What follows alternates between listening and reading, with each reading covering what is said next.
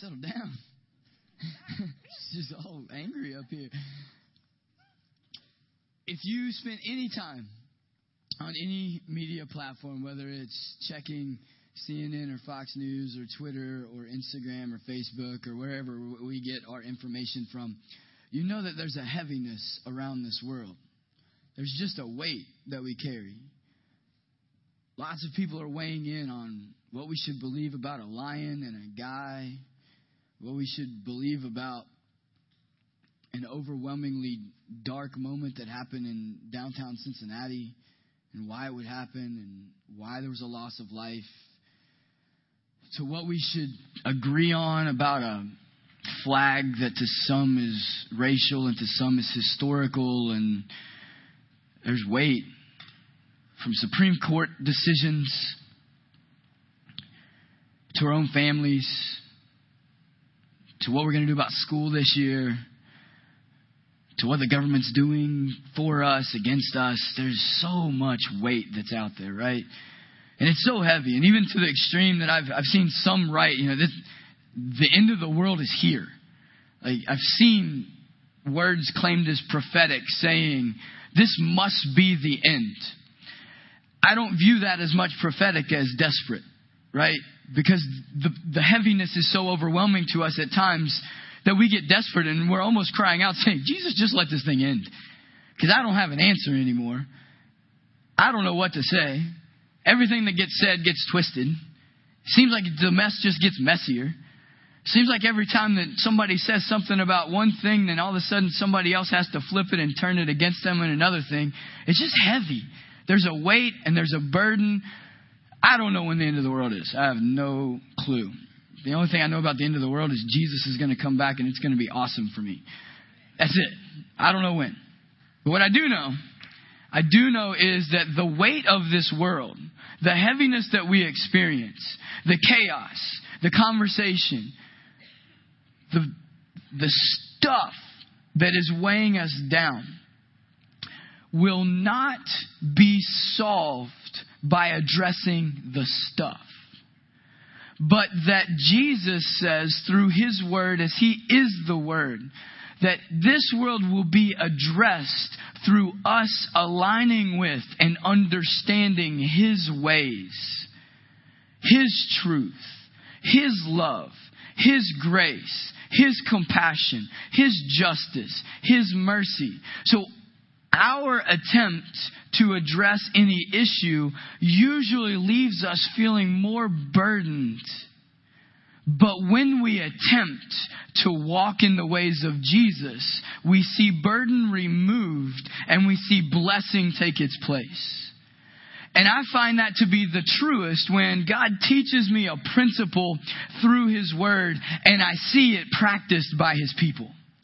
I learn more by the practicing of God's principles through the people that are around me than honestly than I do from maybe Bible stories. I love the truth of Scripture. I'm deeply rooted in the truth of Scripture. I love everything that ever happened to Abraham, Isaac, Jacob, Esau. I love it all. I'm deeply rooted in that. But I find the principle to be true even though we're thousands of years later when it's practiced by the people that are around me. And I get these aha moments of thinking, maybe, just maybe, that if we decided as a church today to explore the virtues of the ways of God, instead of exploring deeper the chaos of this world, we would end up in blessing and maybe not so much burden. Let's start with a word of prayer. Jesus, I pray that in these next few moments only your word would be spoken in this place. You are the word, you are the truth, you are the light, you are the life, you are grace and mercy and justice. Be all those things to us. Teach us today the forgotten virtues of steadfast love and faithfulness. So that today we may glorify your name in the presence of the world that's around us. It's through you that we pray. Amen. Earlier this year, I was um, working on social media. I actually get to say it's work because I, I one of my responsibilities is social media for back to back ministries. And as I was working through Instagram, I came across this community of people called We Keep Exploring. That was their like hashtag. And it's just if you know anything about social media, you know that hashtags identify and draw communities together. If you don't know anything about social media, um, that was just Greek to you. You're like, I don't know. You put a picture on your computer, other people can find it because of a hashtag. That's the basic thing. This community called We Keep Exploring would just post photos on Instagram and then underneath they would describe the places in this creation that they were exploring and it was beautiful. They weren't a Christian organization. It wasn't a church series. It wasn't something that we created internally as followers of Jesus. It was just a group of people who are so overwhelmed by creation and adventuring into new places that they said, I'll bet other people are engaging in the same thing. Let's start this movement where we just post photos of where we've been and we just have this hashtag we keep exploring. What it turned into, not just them posting photos, but them also taking this flag. You can see it in front, you can see it later if you can. It's red with these white letters that say keep exploring. And so the community became this group of people that would travel to the Grand Canyon, or they would travel to the ocean, or they would go to some exotic place, or they're on Mount Fuji, or they're, they're somewhere around the world. And on the top of wherever they are in this beautiful, overwhelmingly, um, created by God's face. Like, no one else could do this kind of stuff. There's this person with this flag that says, keep exploring. And as I started looking through these photos, I started thinking, man, if this were the kingdom of God, this would just be awesome. People would want to be with us. If we were the community that just said, yeah, keep exploring, keep exploring His ways, keep exploring His truth, keep exploring His love, keep exploring His mercy, keep exploring His justice. If we're hitting a wall of chaos and we don't understand it, we're not going to run from it. We're not going to judge it. We're going to keep exploring God's ways in the midst of it. And that's going to be who we are. And so 121, the organization that I'm a part of, adopted kind of for this year, we don't know how long it's going to last, this thought, let's keep exploring the ways of God. And it's been an awesome year. I'm hoping that this morning, you will allow me to share some stories of how God has taught me as I have been able to keep exploring His ways with the community around me, of His principle of what He says in Proverbs chapter 3. It says in verse 3 Let not steadfast love and faithfulness forsake you. Bind them around your neck, write them on the tablet of your heart so that you will find favor and good success in the sight of God and man. I love the last part of that because I want favor in the sight of God. I want it to the point where I want to stand before Him and worship Him for the rest of my life. I want Him, like a proud father, to look at me and say, Well done, good and faithful servant. John 17, 4 is one of my favorite verses where Jesus looks at the Father and says, I've glorified your name by accomplishing the work that you've given me to do. I'm so like, I get jazzed by that. You can tell I'm a little excited today. Um, I get so stoked about glorifying God. But I also get really, really, really excited about having favor in the community that I live on behalf of the gospel of Jesus. Like, I don't think the two can be separated. I don't think that we can glorify God and be a jerk in our community. I don't think we can glorify God and be the Christians that live in the neighborhood who judge all of our neighbors or our Facebook neighborhood. I don't think we can do both.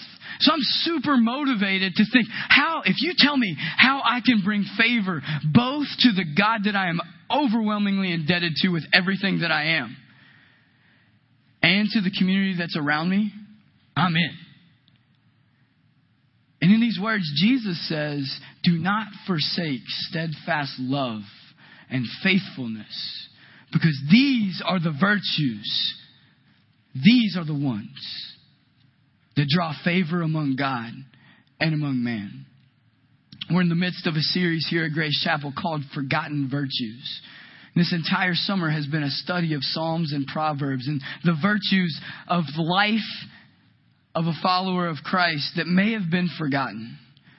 And this morning I want to share with you a few stories of steadfast love and faithfulness and invite you into those stories so that we may move out of this place into a world where we find favor of God and man. And maybe in that way, we will meet the chaos and we will navigate communities through moments of chaos, through confusing questions, through government decisions, through lifestyle changes, through abandonment, through sickness, through all of the things that face us that when the waves crash, as the song said, we'll be brave because we stand in steadfast love and faithfulness to the story of God. I hope you'll go with me on this journey because I, again, as I said, find it the best when God teaches me a principle and I see it practiced by people. I just can't stop thinking about it. And maybe you won't be able to either. And maybe instead of us having conversations about how rough it is out there, we get to start telling the world how great it is in here. My summer has been unbelievable. 121 is a ministry that resources emerging generations to live like Jesus. That's what I get to do. I get to hang out with the coolest people in the world, junior highers and high schoolers. Some of you may disagree. Keep your comments to yourself. I think you're awesome. I think there's a, a, reckless faith and a messiness about middle school and high school that just allows Jesus to kind of get in and do some things that maybe as we get older and everything gets more structured and our mortgage is banking on us not being crazy that we miss out on. And so I love middle school and high school. We navigated through as a ministry nine different weeks of camp that we were sharing the gospel in a five week time frame. Do the math. It was stupid. Like we're bouncing from camp to camp, moving around, talking to different students, and then we're at one camp and then we move to another camp. Some staff stay, some staff go, some volunteers are there. It was awesome. Over 1,200 middle school and high school students heard the gospel through 121 this summer. Close to 100 of them were baptized through in these camps that we're having. We have no idea how many of them confessed Jesus because we really just don't care. We just hope all of them did. It was an awesome, awesome summer where we're bouncing around hearing story after story. And every time I would show up at a camp to teach or to share or to lead, I would go, it just can't get any better than this. The very first week, I'm standing in a pool baptizing one of my best friend's daughters, and I'm going, summer can't get any better than this. Then the very next week, I'm standing at another camp and I'm watching this story happen where an atheist is saying, I believe in Jesus because I've come to this camp year after year after year just for the paintball. And this year, God's story made so much sense to me that I cannot say that he's not real. I'm following Jesus. I'm going, oh, summer can't get any better than this. Right? It's crazy to standing on the edge of another pool watching guys that I discipled, girls that I discipled when they were in middle school and high school, and they're standing in the water baptizing the students that they're discipling. And I'm looking at that, fighting back tears, you know, that proud dad moment going, it doesn't get any better than this. And at that point, I'm going, okay, Jesus, I give up. You just keep trumping it. Make it better than this. So I started embracing it, and it culminated at the end of this our summer journey. So nine weeks of camp in a five week time period, and then kind of the, the the event that I'm always the most excited for because I love the community that is in Back to Back Monterrey so much. I'm part of Back to Back Ministries. That's our parent organization is 121, and over the years I've been able to build so much relationship with the staff and the, the high school college students in Monterrey that I can't wait to go on the mission to Monterrey with all of my friends. And so all of these weeks are leading up to this week long trip where we have 18 people from here traveling to Monterrey, meeting four other churches that are 121 churches that do all of our youth events in America. They're coming to Monterrey the same week. So it's just like this big 121 resourcing emerging generations explosion in Monterrey for the week. I just can't wait. I'm so excited about sharing story after story with the people on the trip. But then, as we're getting on the plane, I start looking at the faces that are on my team. And the summer's been so busy that I really hadn't had time to take a look back and see how God had invited each person into the story, even though they weren't really connected. Because for me, everyone in 121 is just always connected. I'm just that kind of guy that's like, yep, you're in. Cool. Let's do this thing. And I'm looking at the team and I'm going, you guys don't really know each other. How did you get here? And as they're getting on the plane, I'm seeing different people. One of the first ones that I notice is Kendall. As Kendall is getting on the plane, I'm reminded, and she, she kind of came in late on this trip. Like it was like an extra bonus. It was the icing on the cake. We had the team kind of going into January, February, and then I'm talking to Kendall's mom, and she's going, oh, Kendall might want to go to Mexico. She's really wanting to do something this summer. I'm going to set her up with you, and I'm just going to tell her about the details. And I get this email back from Kendall, you're going to Monterrey. Can I be in? And I'm like, Hey, I didn't expect we were going to take one more. Let's take one more. Here we go. And so we send out the details. She gets all of her stuff worked out, and as she's walking on the plane, she's already changing the dynamic of our team because of her commitment to just being a loving person. At first, I'm looking around the group and I'm going, how am I? Am I going to have to do like a crowd breaker to get everybody to like each other? You know, we're going to have to play a game in the airport to annoy everybody else that's here because you know mission group teams in airports are super annoying because um, they just overrun everything. Or they just to happen? And Kendall just walks right in and she's like, So what's your story? Who are you? How do I get to know you? We're going to play this fun game. Let me make fun of this. It was like everyone's laughing just because she was there. And I'm going, Wow, this is really cool. You're, you're bringing something to the team already. But then once we land in and we get everything situated, and uh, two days in, we're off to this site called Dreams, and it's a, a place that's an undeveloped children's home that we're working on that it, at some point is going to house uh, more than likely some of the older students in the Monterrey community as they uh, have an opportunity to continue education and, and get help in breaking the cycle of poverty in their life. But it's, it's not complete, it's just concrete um, everywhere. And our task was going to be to actually bring all the broken concrete blocks out of this building all day. There were thousands of them that we're just bringing downstairs and just moving out. And on our way there, I hear Kendall make just this statement that she's, because she's maybe, maybe a little bit of a verbal processor. She just kind of says things. She's like, you know, it would be great if I could just graffiti a wall in Mexico. And I'm like, the what? Like, Liberty University, CHCA, you know, like it didn't fit that little Christian school box for me. She's saying. I'm like, so the Christian school girl wants to go tag a wall in Monterrey. What do you, I don't even know what you would write on it. Kendall was here? Like, I don't, huh, it just didn't match what I knew of Kendall in that moment. And I'm like, interesting. And when I'm leading a trip, my goal is always just to like do whatever it takes to give the team their adventure. And in my mind, honestly, I'm going, how can I create it possible for Kendall to tag a wall in Mexico? I'm, I don't know that I can. I don't know that they would let me do that. Like, hey, we pull the bus over? Kendall, go spray paint that wall real quick in the name of Jesus. I don't think it's going to happen. So I listened to it and it stood out because I thought, I don't know her like I thought I knew her on some level. There's a creativity in here that I just didn't understand. Well, we go through the whole day, moving all kinds of stuff everywhere it was the physically the, one of the most daunting days of, of our week. And we end, and as I'm looking at my watch and we're ending, I'm going, that's an hour early. Like we're gonna have an hour left. And and sure enough, Hope and Cheque, the captains of this um, pr- of this project, come over and say, hey, we've got about an hour left. And my work mentality mind also I was like, oh, okay, we have an hour. This is where I rally the troops and I tell them, you know, I know you're exhausted. I know you've got concrete dust in your nose and in your ears and it's coming off your hair and you've been sweating an entire human off of your body today. But for one more hour, we can move another thousand concrete blocks. Like, I, you know, that's in the name of Jesus. And and then Hope and Cheque come over and they're like, so for our last hour, um, we want to pray. And I'm like, oh yeah, that's better. That's a much better idea. I'm glad you're in charge. And Hope brings out this big bag of sidewalk chalk. And she just sets it down. And as she kind of drops the sidewalk chalk, I hear this squeal. And it's coming from Kendall. And she's like, oh, sidewalk chalk. And I'm like, was that even English?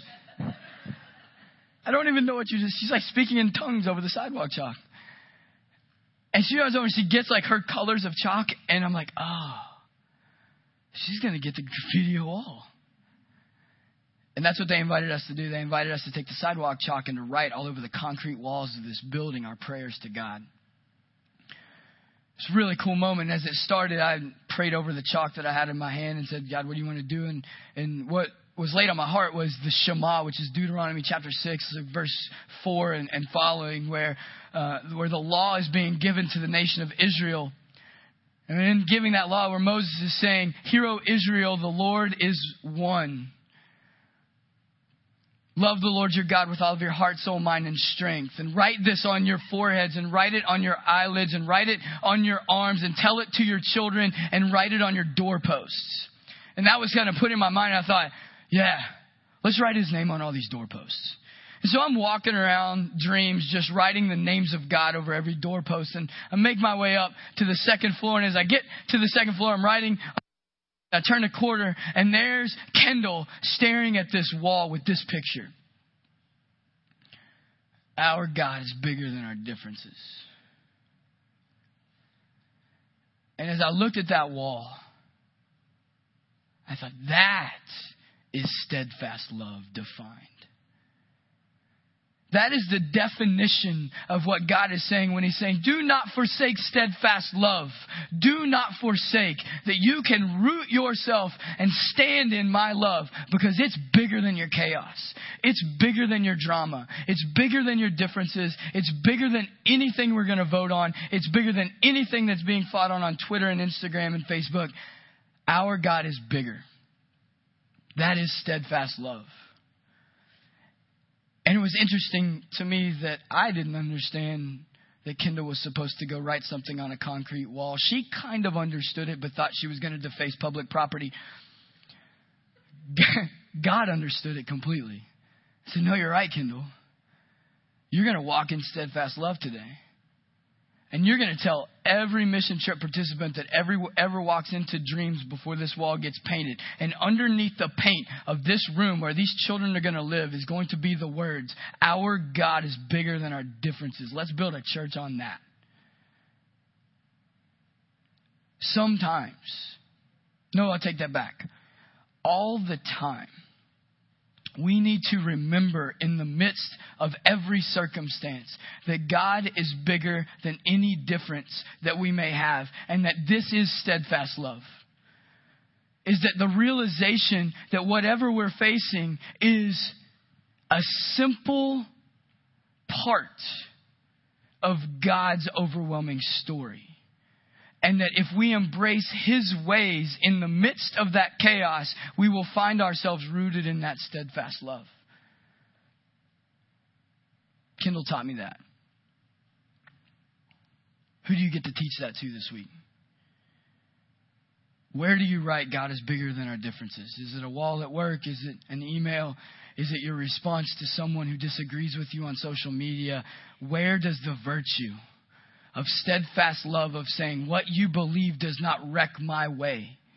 My way is defined by the steadfast love of Jesus. Therefore, I can love you in spite of what you believe. Because my God's bigger than this. But he doesn't just say, don't forsake steadfast love. He also says, don't forsake steadfast love and faithfulness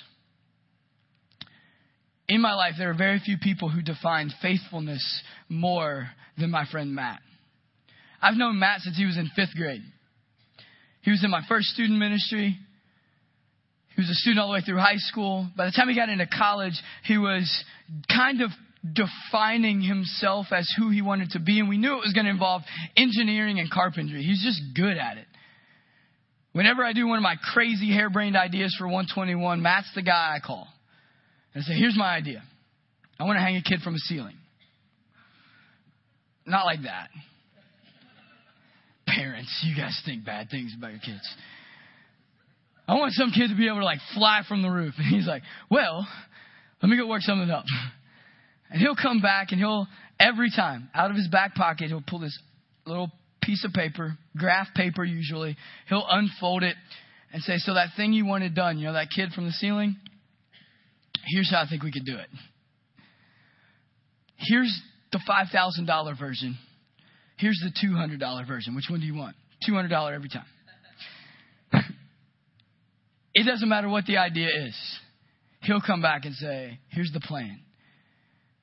And it'll be all diagrammed out how tall, how wide, what we need, everything. And then he'll get to work and say, Who do you want to be involved in that? Who's on the team? And he'll pool a group of guys, and we'll show up at the camp. And every time that we're there, I'm impressed, going, Man, that's exactly what we were going to do.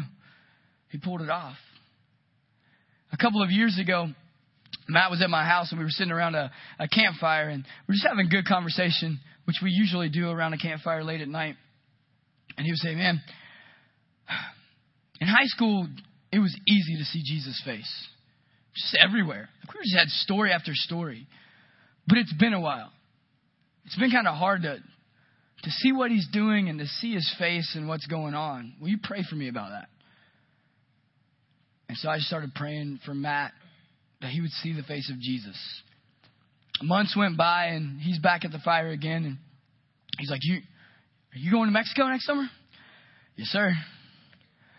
Do you need me on that trip? Now I know how Matt's wired. Carpentry, engineering, construction, all of those things. He needs to be working with his hands all the time. He's involved in student ministry not because he likes kids, because he might not like them at all. He probably doesn't.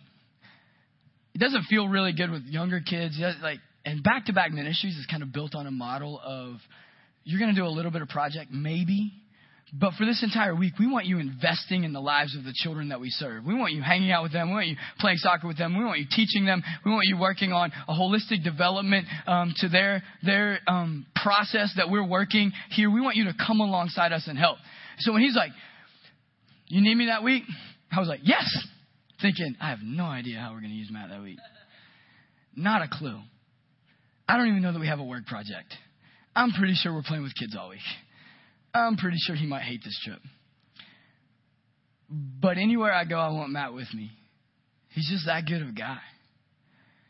So my first answer was, Yeah, you are supposed to come. So Matt gets on the plane. And when he gets off the plane and shows up in Monterrey, honestly, he's the one out of all of our teams that I'm worried about the most. If you're a fan of anything, if you're invested in anything, whether it's you know the Reds, which is really hard to be invested in right now, because uh, they just sell everybody, or the Bengals, or for some reason the Browns, um, or I won't even say the Pittsburgh one. Um, I'm just kidding. If you love Pittsburgh, that's great for you you want people around you to be invested too, right? I did a wedding yesterday and the parents of the of the groom actually brought Ohio State gear for the bride and said, "We want you to know we love that you are marrying our son. Welcome to the family, OH." That's what she had to do, or else I don't think the wedding was going to happen. Because when something matters to you, you want everybody else in. Well, the community and back to back matters to me so much, and Matt matters to me so much that when I'm getting off that I'm going, I really want Matt to be in because I love him. I love this community. I want us to be together in this place because this could be awesome. But I was worried because I thought it was going to be all kind of student led and it was just going to be outside of Matt's comfort zone to the point where he's going to go, Why am I here? Why did I invest all of these resources to get here when you want me to do something that I'm not good at? But God's bigger than my plan. And Matt's so faithful that he shows up, and on the first day, we go to an amusement park. And as we're standing in line, he's like, hey, there's Wi Fi here. And I'm like, are you fiending for like Wi Fi, like connections at home so bad that you're like, hey, man, there's Wi Fi. It's like it's crack. Like, hey, there's Wi Fi. Don't tell everybody. And I'm like, what are you doing? And he's like, Google Translate. I'm like, oh my goodness. You've thought through this so much. He doesn't speak Spanish. He's not, he's, he's trying so hard to connect that he's going, how can I have conversations with these kids?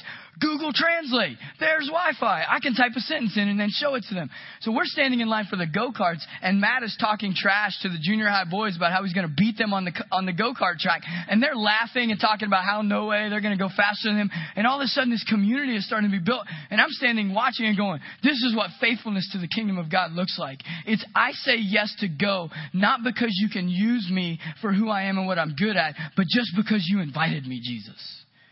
I say yes to the invitation to the kingdom of God because I am faithful to his kingdom, not because I'm searching for him to give me value at what I'm good at. But when we're faithful, just to say yes, to take the invitation into God's story and do what is asked of us instead of doing what we're wanting to do, God usually responds with blessing us and blowing our minds with how creative He is. So I wasn't surprised on Tuesday when David, the captain of the children's home that we were partnering with, walked over to me and said, Okay, here are the projects that we have today. And I was wondering if you have like an engineer or a carpenter on your team. Because I need to build a closet out of this leftover wood, but I don't know anything about that kind of stuff. And I don't know if we have enough wood. I don't know if we have the stuff to be able to do this. I'm not sure if, like, what we need. Do you have anybody like that? And I'm like, yes, sir. I have this guy's name's Matt. That's what he does. So that morning when all of the jobs were being listed off for our mission team, I told Matt, I'm like, there's going to be a lot of jobs that you could consider and go, yeah, I could do that because he would just sacrifice and do anything. I was like, he's going to say something about a closet. I want you to wait on that one.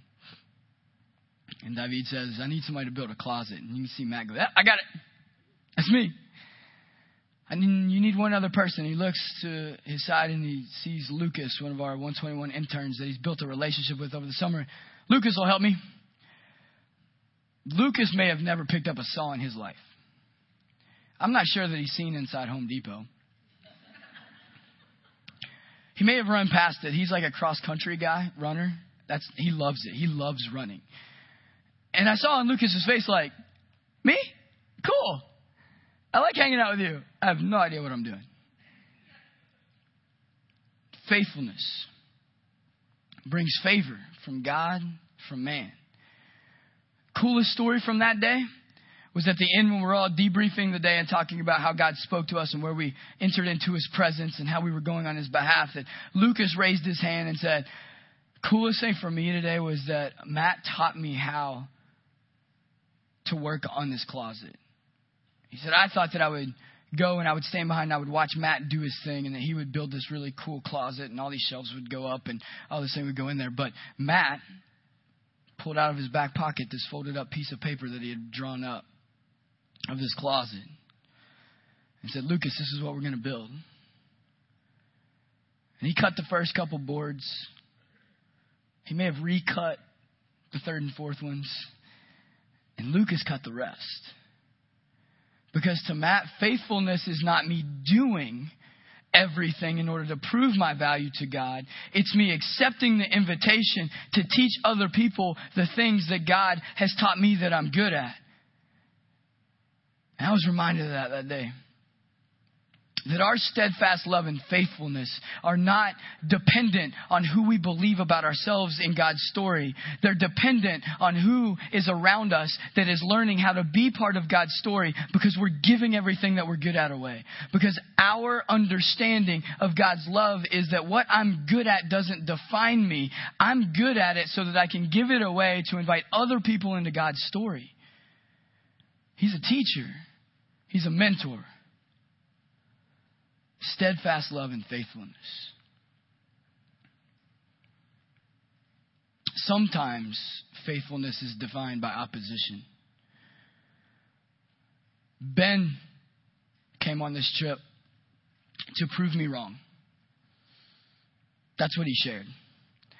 We were sitting at one of our debrief times a couple days in, and as we're talking about what God's doing, he said, Chris, I don't know if you remember this, but two years ago I posted on Twitter that I believed that short term missions were a waste of resources and were detrimental to the kingdom of God. And in that moment I thought, oh, yeah, I do remember that because I absolutely picked a fight with you. Back to back does short term missions. We have groups every week that are traveling to all of the sites around the world. And so my response, like the, the one I actually published, I deleted about eight of them before I actually had one that was that I felt okay going in public because they were so aggressive. That I tweeted back to them and said, Be careful defining the value of something before you have experienced it yourself. You're welcome to come on a trip with me anytime. And I forgot all about the tweet. I forgot we even had the conversation. I just moved on into whatever else was going on that day. But Ben didn't forget. And instead of having a bitter response and coming back and firing darts at me, he took it to heart. And he prayed about it. And so when I sent an email out to a mass community and said, I'm going to Monterrey, if you want to experience what 121 and back to back are like, you can join our team. He said, I'm in. And he came to Monterrey saying, Man, if you said I need to experience it before I can say the things that I said, I'll experience it and then I'll go back and say the things that I said. But his passion for Jesus was so deep that he said, Here's what I'm going to do, though. I'm going to do your way because I'm not going to lean on my own understanding, which is the verse that follows in Proverbs 3.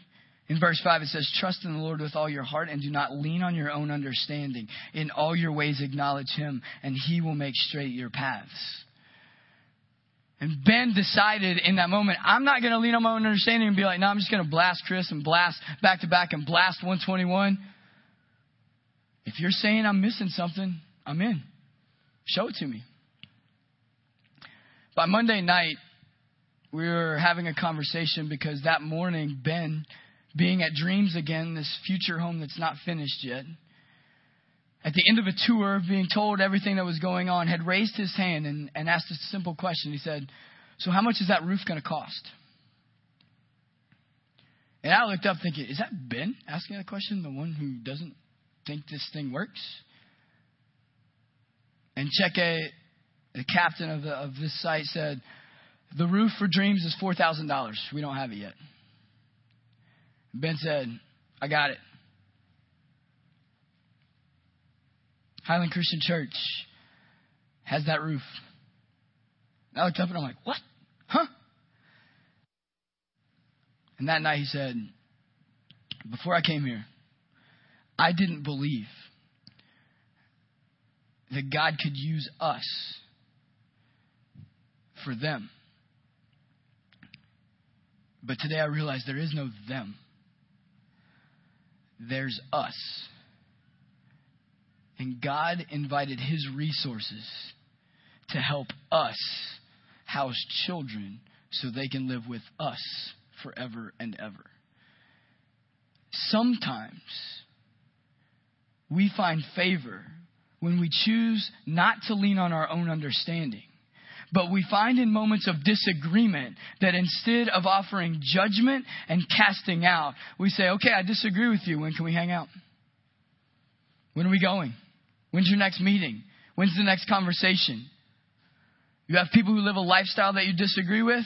Are you leaning on your own understanding or are you engaging in life with them so that God can make your path straight and how to engage the chaos? Because for Ben in that moment, he didn't understand the great story of God that he was actually being invited to be a part of. He saw a limited view and I actually agreed with his view that when short-term missions are done poorly, they can actually hurt and de emphasize the community and the value of humanity on a mission field.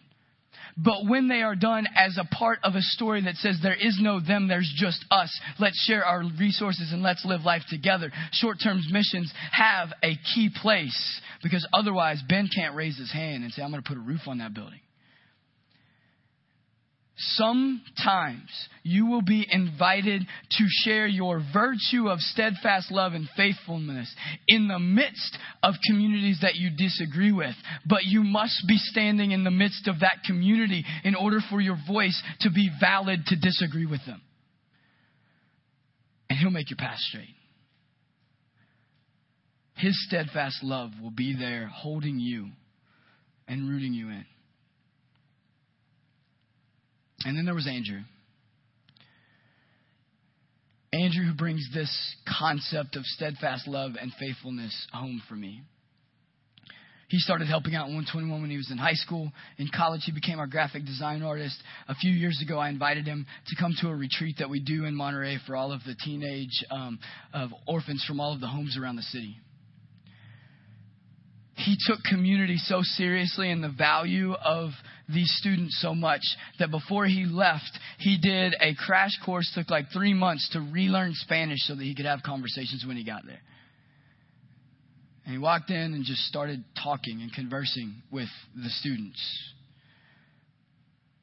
Each time we would go, Andrew could be seen having one on one conversations with different teenage guys, building rapport with them. And the great thing about Andrew, he kept coming back. He would intern for a summer. Then he would come back on a mission team. And he kept coming back. And so these guys, these young men who are wanting older men to know how to navigate their life are seeing Andrew come back and back and back. Even to the point where a couple of trips in, they started to give him a nickname soccer player, and his name is Layun. His last name is Layun. And uh, he looks, they say that Andrew looks like him. And they both played soccer. And so all of these guys would stop calling him Andrew. And every time he would show up on campus, you just hear people shouting, Layun, Layun. And they would come out of these Hope Program houses students who'd graduated out of the Hope program that were actually living in the city doing jobs, they would come onto the Hope program during this week just to see Andrew, just to spend time with Layun, because he had so deeply invested in their life with his love, and he was so faithful to them over and over and over that now he had so much favor with these young, impressionable men that he's able to ask them the tough questions. How are you doing? How is it living life by yourself? Are you giving into anything? How's your relationship with girls? It's every question. It's the question every guy has to ask every guy. How are you doing with girls? How are you doing with peer pressure? How's all this stuff happening? And he can ask, and they're answering. And there was a moment on Thursday night, our last night of the week, that I'll, I will not ever forget.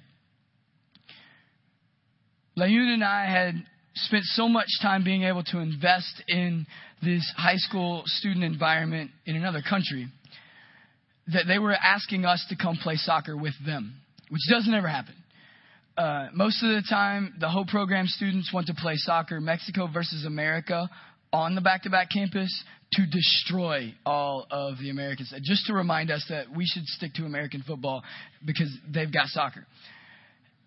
But these guys are like, Chris, you want to play tonight? Layun, you want to play? Well, he was recovering from surgery, so he couldn't play. But he just stood and watched. And we played two games of soccer, and then we celebrated our win with what you're supposed to do in Monterrey, we went and got tacos. And we sat down at this table. And at the head of this table is this house parent. His name is Oscar. And Oscar started this team playing in this league he noticed the, the ability of these young guys playing soccer and said, hey, these boys that are living in my house, they're, they shouldn't just be playing on a back to back campus. They should be playing and developing their skills in a league. So not only did he start the league, but he got his own shoes out and he starts playing with them. And it is so cool to walk out on a soccer field and as you're running around and playing, to hear these boys calling out, Poppy, Poppy, Poppy, when they're trying to pass the ball to him. Because they're playing with their, their dad. That's what it is on the field. And he's sitting at the front of the table, and Cheque, who's another the captain of back to back and mentoring these guys, he's sitting to my left, and then I'm sitting in the middle, and Layun's on the end, and we're surrounded by high school and college age students who have overcome some of the most eh, significant trauma that any of us could ever hear from.